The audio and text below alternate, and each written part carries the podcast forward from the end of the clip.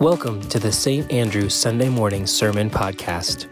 No matter who you are, where you've been, what you believe, or whether you even believe at all, you belong here.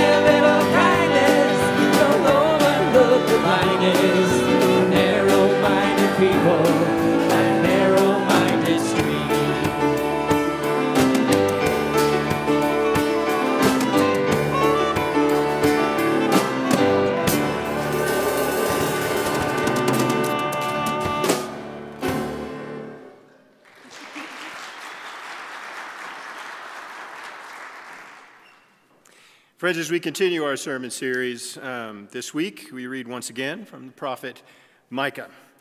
In his book, The Prophetic Imagination, Old Testament scholar Walter Brueggemann suggests that the prophets of Israel were about two things criticizing and energizing. And Micah is no different. The prophets, you see, disturb our status quo, question the reigning order of things.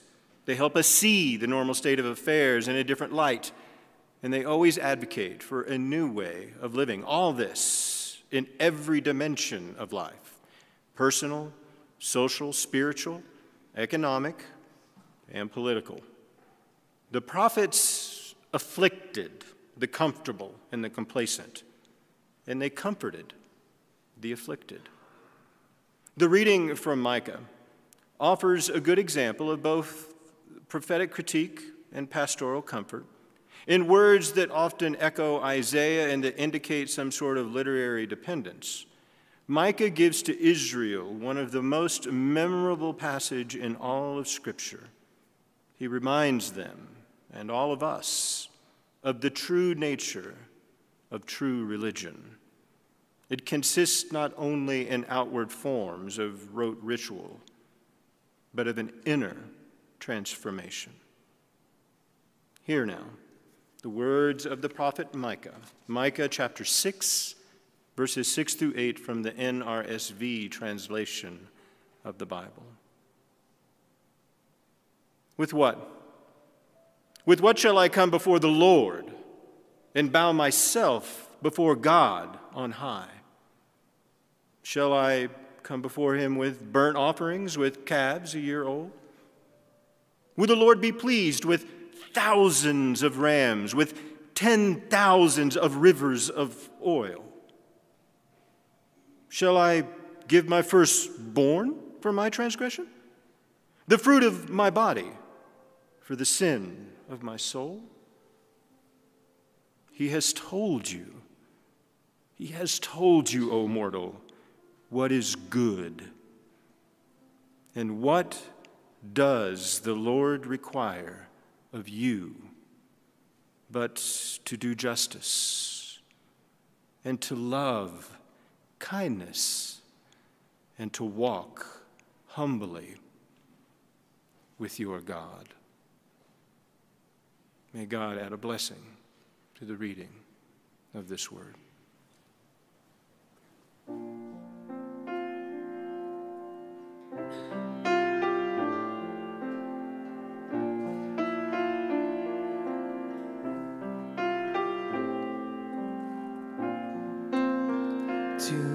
Act every day, loving mercy in every way,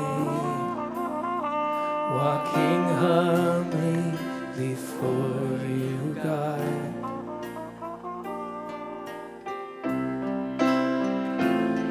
You have shown us what you require. Freely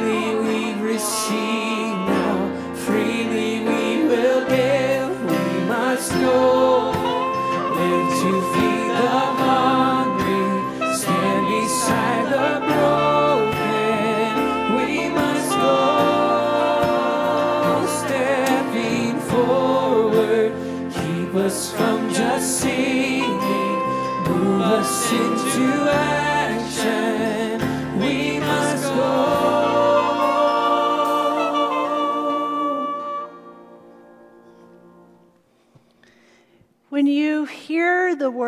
Kindness, what comes to mind?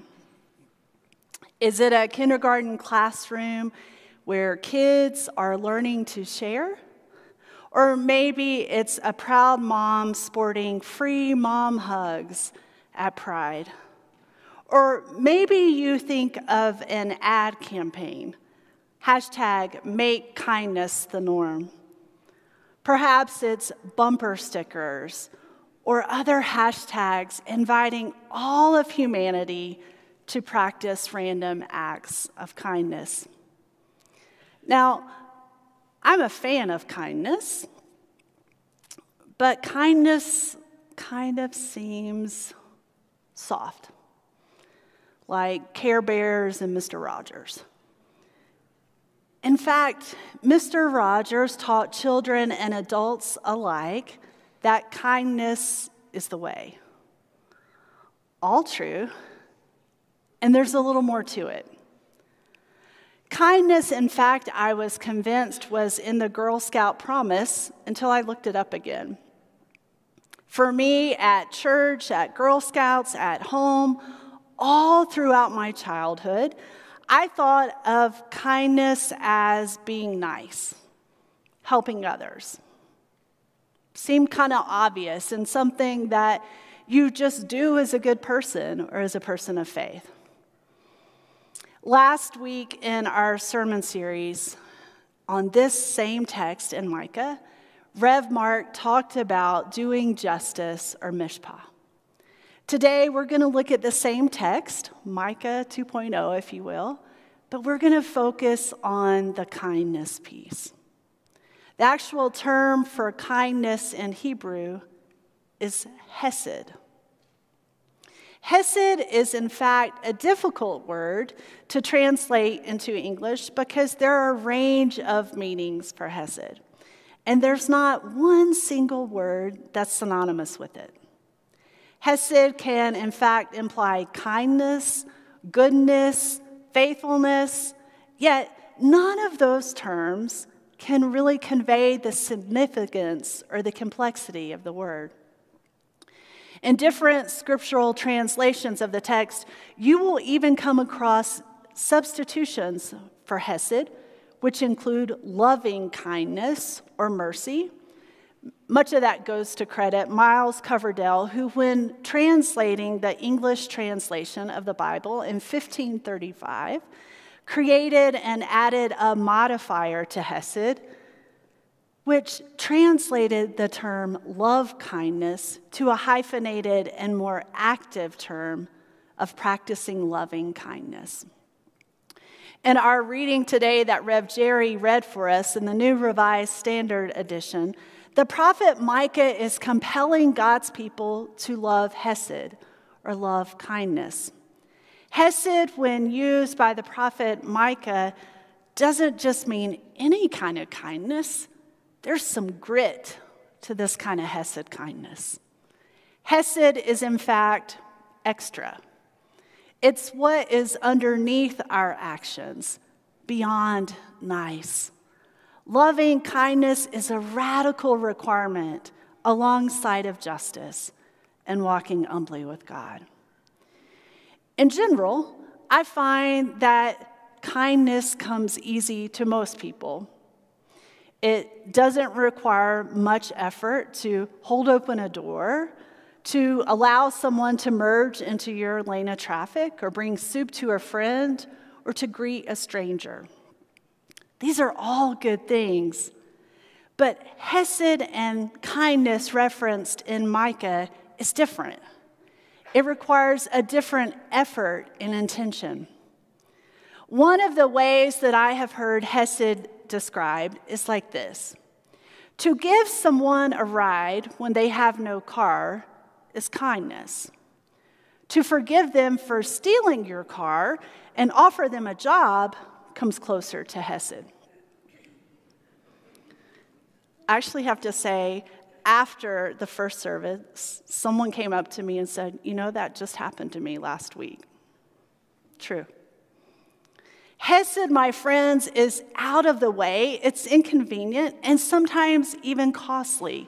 With no direct benefit or expectation, it's more than a warm and fuzzy feeling. Hesed is, in fact, expressed through loving action. Catholic theologian and philosopher Janet Soskice breaks down the etymology of the word kindness. She describes kindness as a strong virtue rather than a weak one. In Middle English, she writes, in fact, the word kind and kin were the same. According to Scholsky, to be kind means to be kin. If she's right, then practicing loving requires us to actively commit to seeing one another as God's beloved, made in the image of God. It requires us to actively commit to loving our neighbor as ourselves. Hesed is, in fact, a step beyond tolerating the other, more than civility, more than politically correctness or politeness or simply exchanging pleasantries.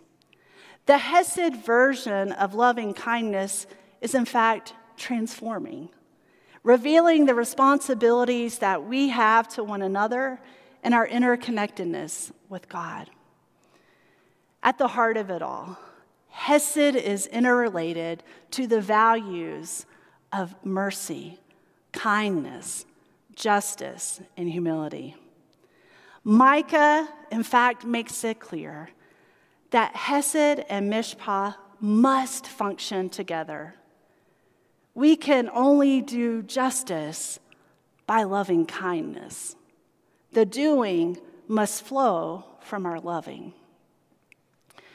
You may remember the name Keshia Thomas. If not her name, you may remember her image. In June 1996, a branch of the Ku Klux Klan announced plans to hold a rally in Ann Arbor, Michigan. Several people from Ann Arbor planned to hold an alternate rally against the Ku Klux Klan's presence that day. Thomas showed up to be a body and voice to the opposition to the KKK gathering in her hometown. And then, in a moment, everything changed. As the crowds gathered and the events escalated, Thomas was one of the several people gathered in the area that had been fenced off and set aside for an alternate rally. At one point, one of the leaders of the alternate rally over the megaphone stated, There was a Klansman in their area. All of a sudden, all the eyes turned towards Albert McNeil Jr., a middle aged white man who was sporting a t shirt with a Confederate flag and had on his arm an SS tattoo. The man began to run, but was knocked down, kicked, and beaten with placards. Thomas, who at the time was 18 years old and the closest physically to him, shielded him from the crowd and stopped and shouted at the attackers. Thomas, in fact, is the one credited with the saying, You can't beat goodness into a person. Years later, Keshia Thomas, her bravery and action led to a relationship with McKeel's young adult son and his 12 year old sister, who thanked Keshia for saving their father's life, even though they all knew their father may not have done the same for her. In response to those who argued that the man deserved more than a beating, commentator Leonard Pitts Jr. offered this short reflection in the Miami Herald. Some in Ann Arbor have been heard grumbling that Keshia Thomas should have left the man to his fate. And this only speaks of how far they have drifted from their humanity and the crying need to get it back. Keshia's choice was to affirm what had been lost. Keshia's choice was human. Keshia's choice was hope. Keshia's choice was Hesed, a kindness that goes beyond. In the little book by J.M. Barrie, The Little White Bird, he writes Shall we make a new rule in life always to try to be a little kinder than necessary? My friends, I think this is the point of the prophet Micah, the essence of Hesed, a commitment and requirement to be kinder than necessary. Can you imagine what would happen if even one third of us gathered here right now in this room made a commitment that wherever we are, whenever we can, we're going to be a little kinder than necessary. We might not have the experience of Keshia Thomas, but we could start where we are. Maybe it involves what we post online. Maybe it involves taking an extra effort to engage with people who differ for, from us theologically, politically. Hesed is radical kindness, more than just being nice, but transforming kindness.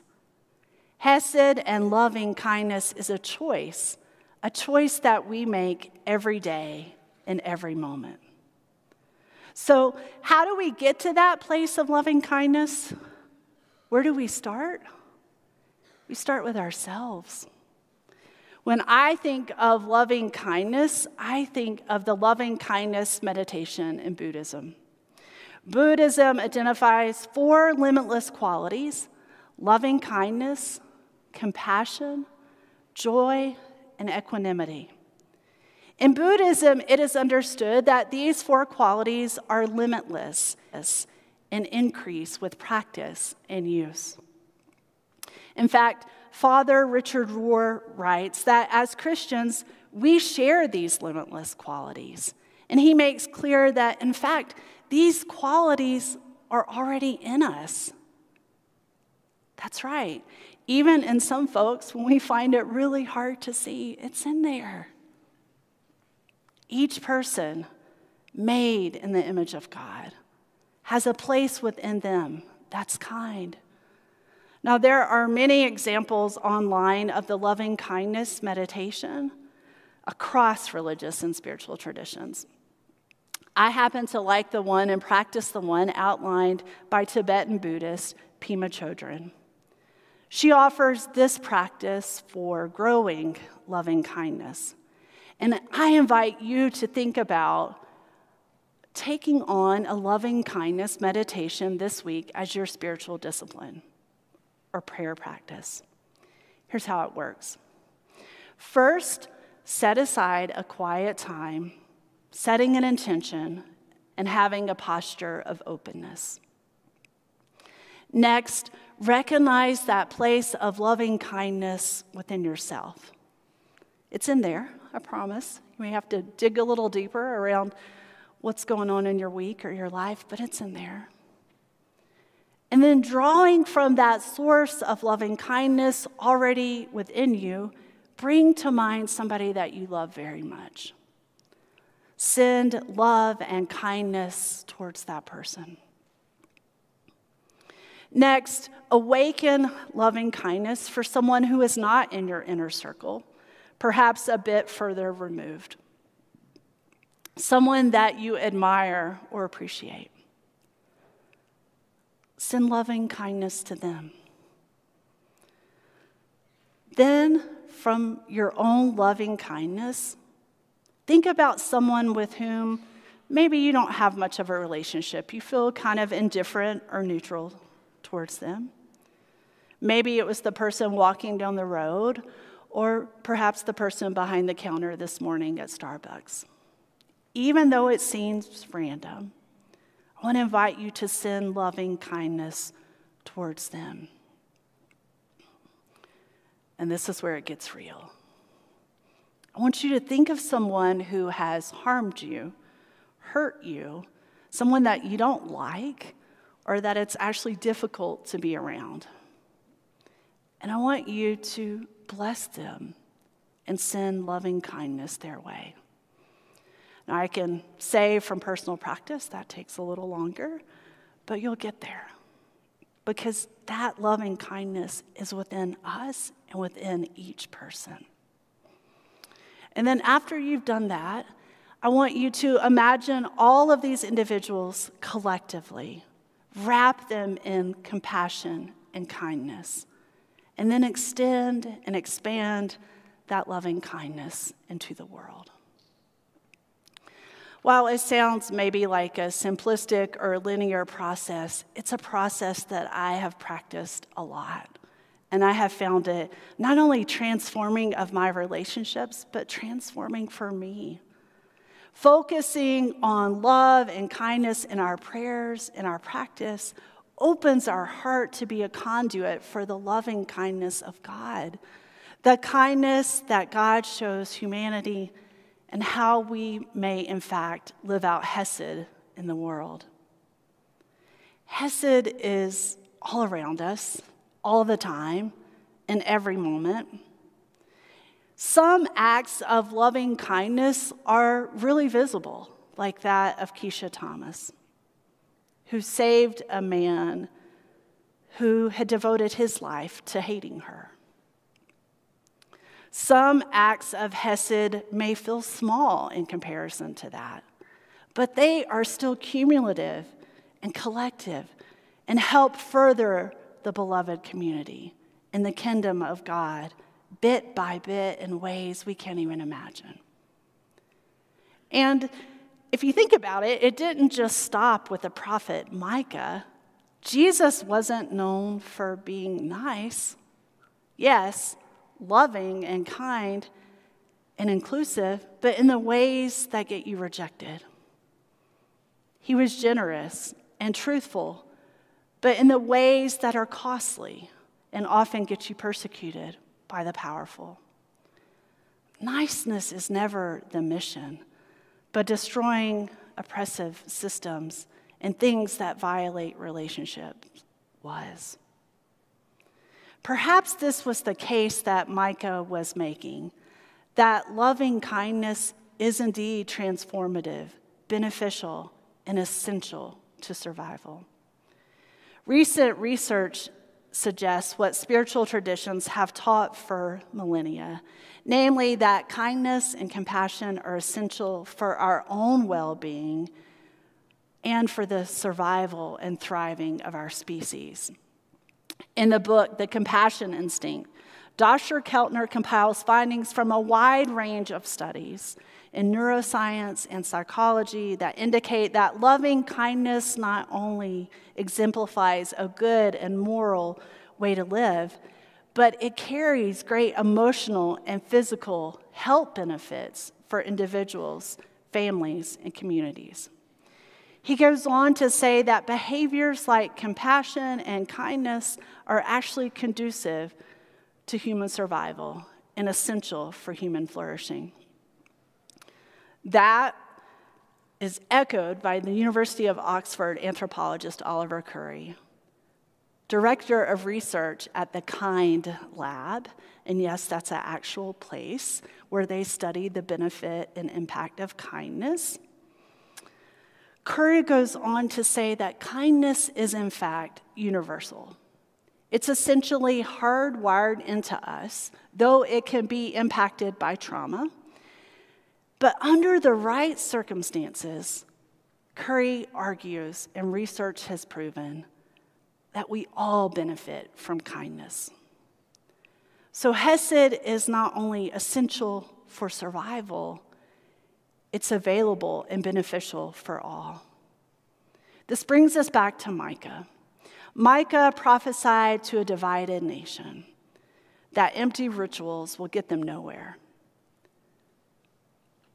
My friends, I wonder for us here at St. Andrew United Methodist Church what loving kindness actually looks like. I think it has more to do with than just showing up at church. But what we do with the fact that we've been here and that we've heard what God requires of us. God has told us what is good and what the Lord requires of us to do justice, to love kindness, and to walk humbly with God. So I wonder, what does loving kindness or Hesed look like in your life? What is the hard thing, but perhaps the right thing that ultimately you or we need to say to ourselves or one another to further loving kindness? What radical act of Hesed can we take on in the world to be kinder than necessary? As you think about this this week, St. Andrew, I offer these takeaways for today. God's requirement for loving kindness involves more than being nice. Hesed is not just a feeling, but loving action, and sometimes it's costly. And kindness, well, kindness is transformative, beneficial, and essential to our survival and the well being of all. Thanks be to God. Thanks for tuning in to this week's podcast. If you'd like more information about our church or our vision to eradicate social isolation and disconnection by practicing the faithful presence of the incarnate Christ, please visit gosaintandrew.com. See you next week.